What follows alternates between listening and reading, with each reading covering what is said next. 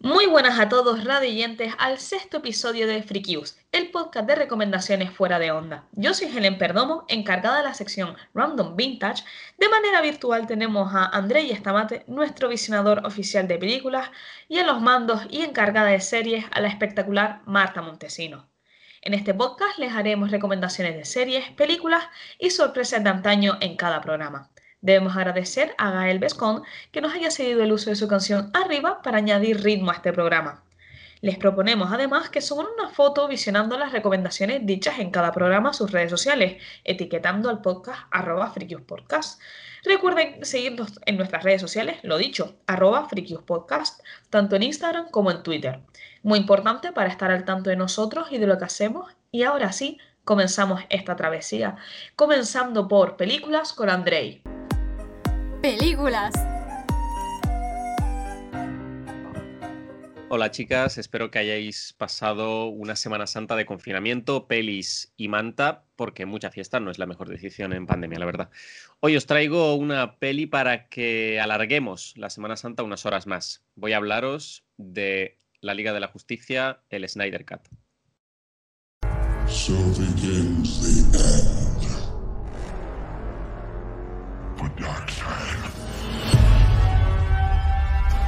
I've a.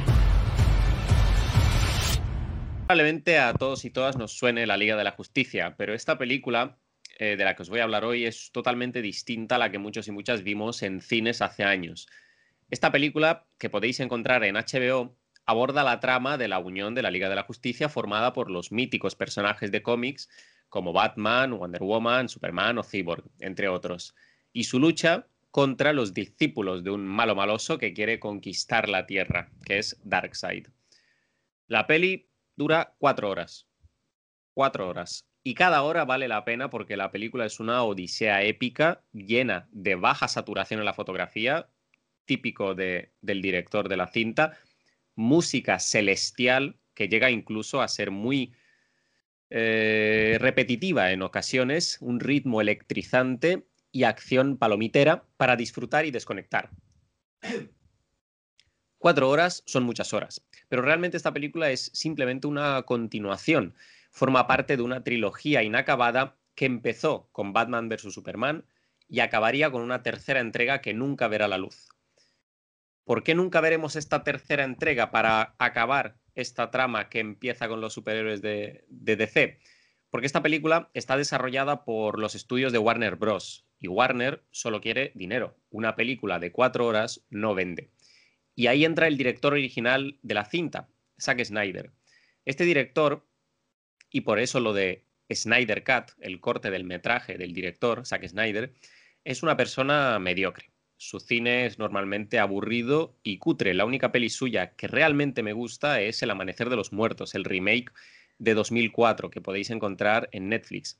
Pero esta película, La Liga de la Justicia, es especial porque el director, Zack Snyder, se la dedica a Autumn, su hija. Esta se suicidó hace años y fue motivo por el que el director se retiró del proyecto primero. El resultado que vimos en cine hace años es una película que nada tiene que ver con la idea de su director original, la Zack Snyder. Sobre todo, es la, idea, la, visión que plasma Zack Snyder en este universo. Esta película de, hace años que vimos en cine fue una película mm, regrabada por su director, Josh Whedon, el director de Los Vengadores, añadiéndole toques de humor, más saturación, haciéndolo, haciéndolo una película de Marvel, básicamente. Em, el Snyder Cut de la Liga de la Justicia toma como protagonista casi principal a Cyborg. Los personajes están mucho mejor desarrollados y la película es mucho más coherente. Me gusta, pero no tanto como, como El Amanecer de los Muertos. El director, ah, y habría que remarcar esto, el director no cobró nada por hacer la película. Es la definición más fiel a la expresión de el amor al arte, hacer las cosas por amor al arte, porque todo lo que hace en el film lo hace de corazón hacia su hija.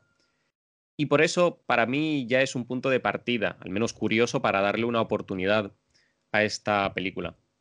Y con esto de los, de los superhéroes os quería hacer una pregunta. ¿Qué película de superhéroes o así de acción eh, movidita habéis visto últimamente? Pues comenzando yo, diría que la última película de superhéroes que vi fue Endgame, cuando se estrenó en el cine, porque, bueno, esto fue un día que me encontró una amiga y me dice, vamos al cine, vamos a ver Endgame.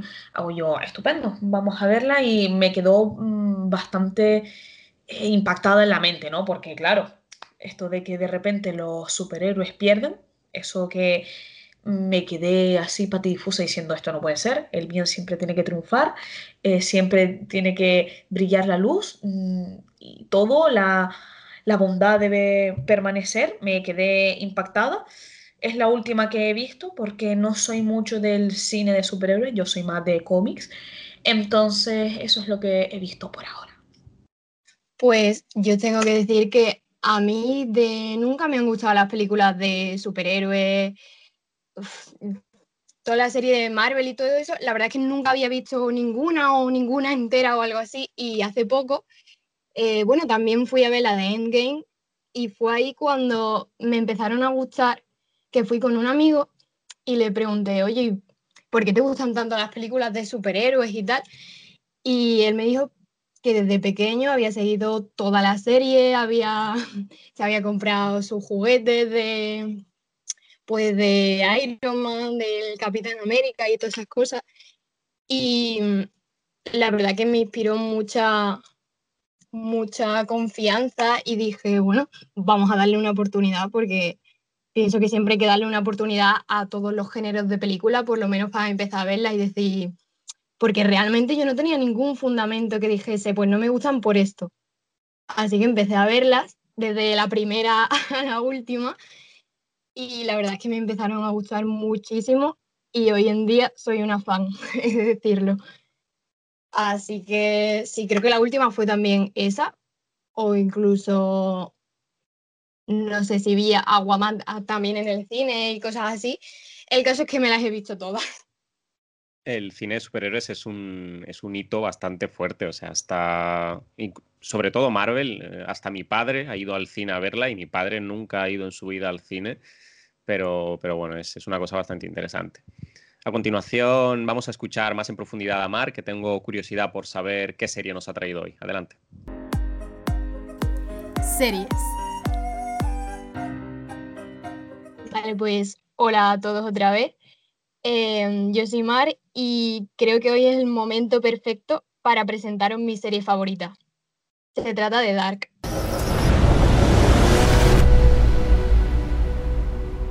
Ich bin hier, um dir zu helfen, den Ursprung zu finden.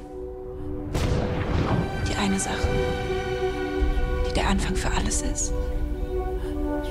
In deiner Welt.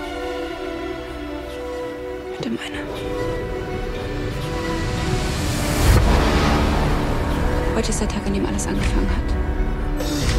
Deine und meine Welt sind in diesem Knoten untrennbar miteinander verbunden. Alles wiederholt sich. Keiner von uns bereit ist, loszulassen. Ich will endlich wissen, was die Wahrheit ist. Eh, no tiene mucho que ver con Semana Santa, pero bueno, yo os cuento un poco. Dark es una serie alemana de suspense y ciencia ficción creada por Baran Bodar y Jan Tifies, que se estrenó por primera vez en Netflix en 2017. Consta de tres temporadas con 26 episodios cada una que no podrás dejar de ver. Ahora os dejo aquí un pequeño audio del tráiler y seguimos. Situada en la ciudad ficticia de Winden, en Alemania, Dark sigue las secuelas de la desaparición de un niño que expone los secretos y las conexiones ocultas entre cuatro familias mientras desentrañan lentamente una siniestra conspiración de viajes en el tiempo que abarca tres generaciones. A lo largo de la serie, Dark explora las implicaciones existenciales del tiempo y sus efectos sobre la naturaleza humana. Como he dicho, los tiempos varían. La primera temporada, por ejemplo, tiene lugar en 2019, pero se expande para incluir las historias ambientadas en 1986, 1953 y en la escena final de la temporada, bueno, mejor no lo digo. Algo curioso es que la ciudad de Winden en realidad no existe. Es una, es una ciudad ficticia y según lo que tengo entendido, el equipo de producción de Dark juntó varios lugares, localizaciones y estudios profesionales de grabación para darle forma al pueblo donde el principio y el fin es el principio. Dicho sea de paso, Winden, traducido del alemán al español, significa como sustantivo torcido, que me parece perfecto para describir esta serie. Sin embargo, durante una entrevista con Radio Times en Alemania, Barambo Odar, uno de los creadores de la serie, explicó que prácticamente todo fue firmado en Berlín.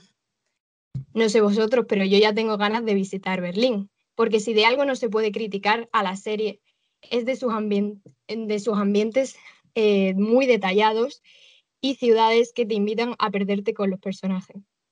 Actualmente, esta serie ha cobrado bastante importancia hasta llegar a haber sido considerada la serie más original de la plataforma, contando con que es un producto extranjero y en su idioma local que lidia con la física cuántica, los viajes en el tiempo y las paradojas.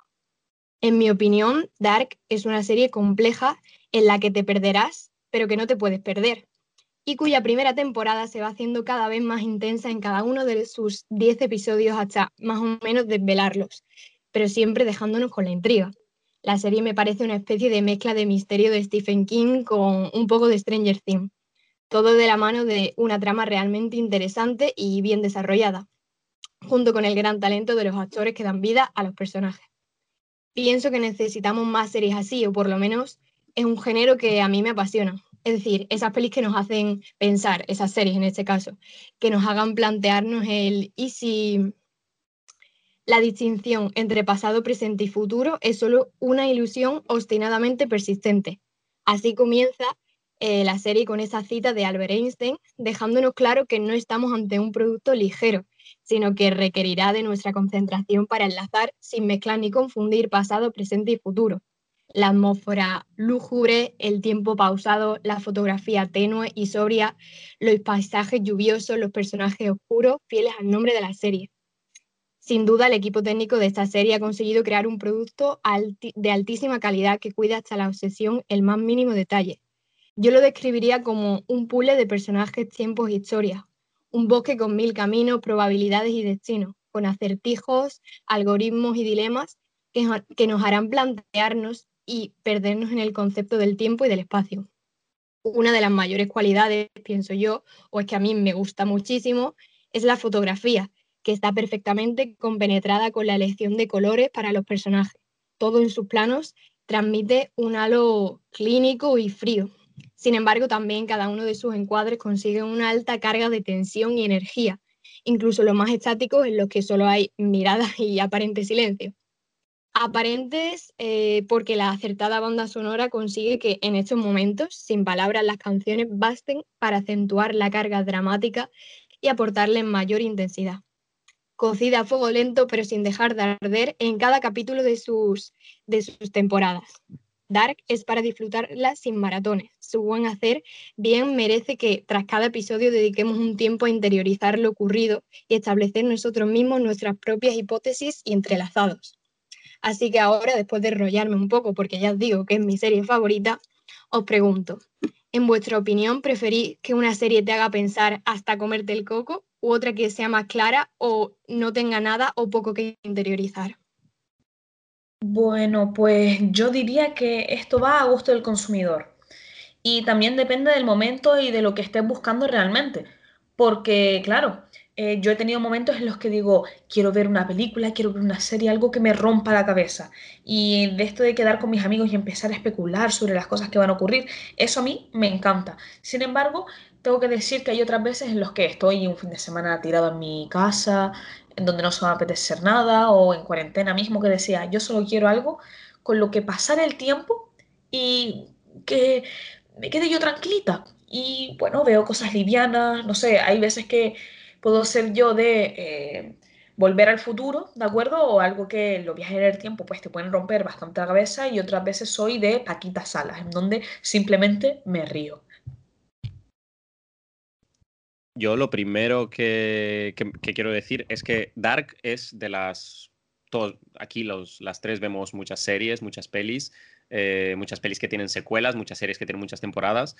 Y Dark es una de esas pocas series, por no decir casi la única, que me ha obligado a verme su ante- sus anteriores temporadas al estreno de, de cada nueva temporada, porque ahí todos los detalles de la serie son, son tremendos y la verdad es que no sé si es por mi mala memoria o lo que sea, pero a mí se me olvida eh, bastante rápido o simplemente no puedo seguirlo eh, tras un año de entre temporadas. Necesito verlo todo del tirón para entender toda la complejidad de la serie.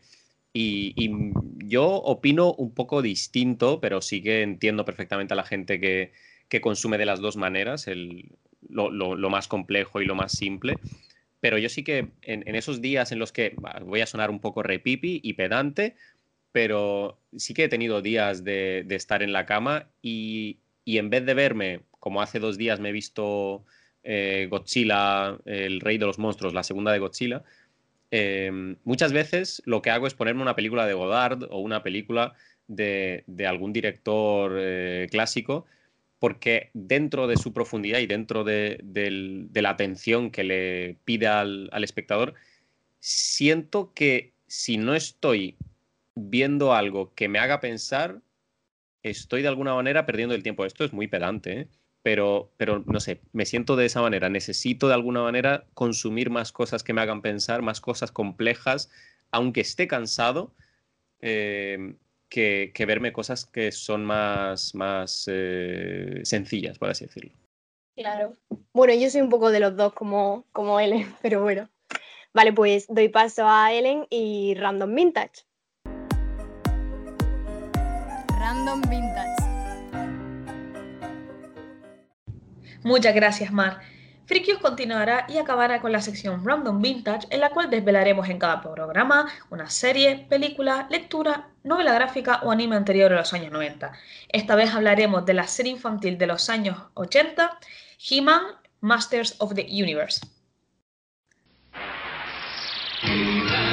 and the masters of the universe.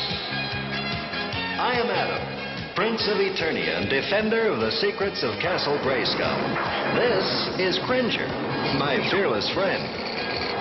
Fabulous secret powers were revealed to me the day I held aloft my magic sword and said, By the power of Grayskull!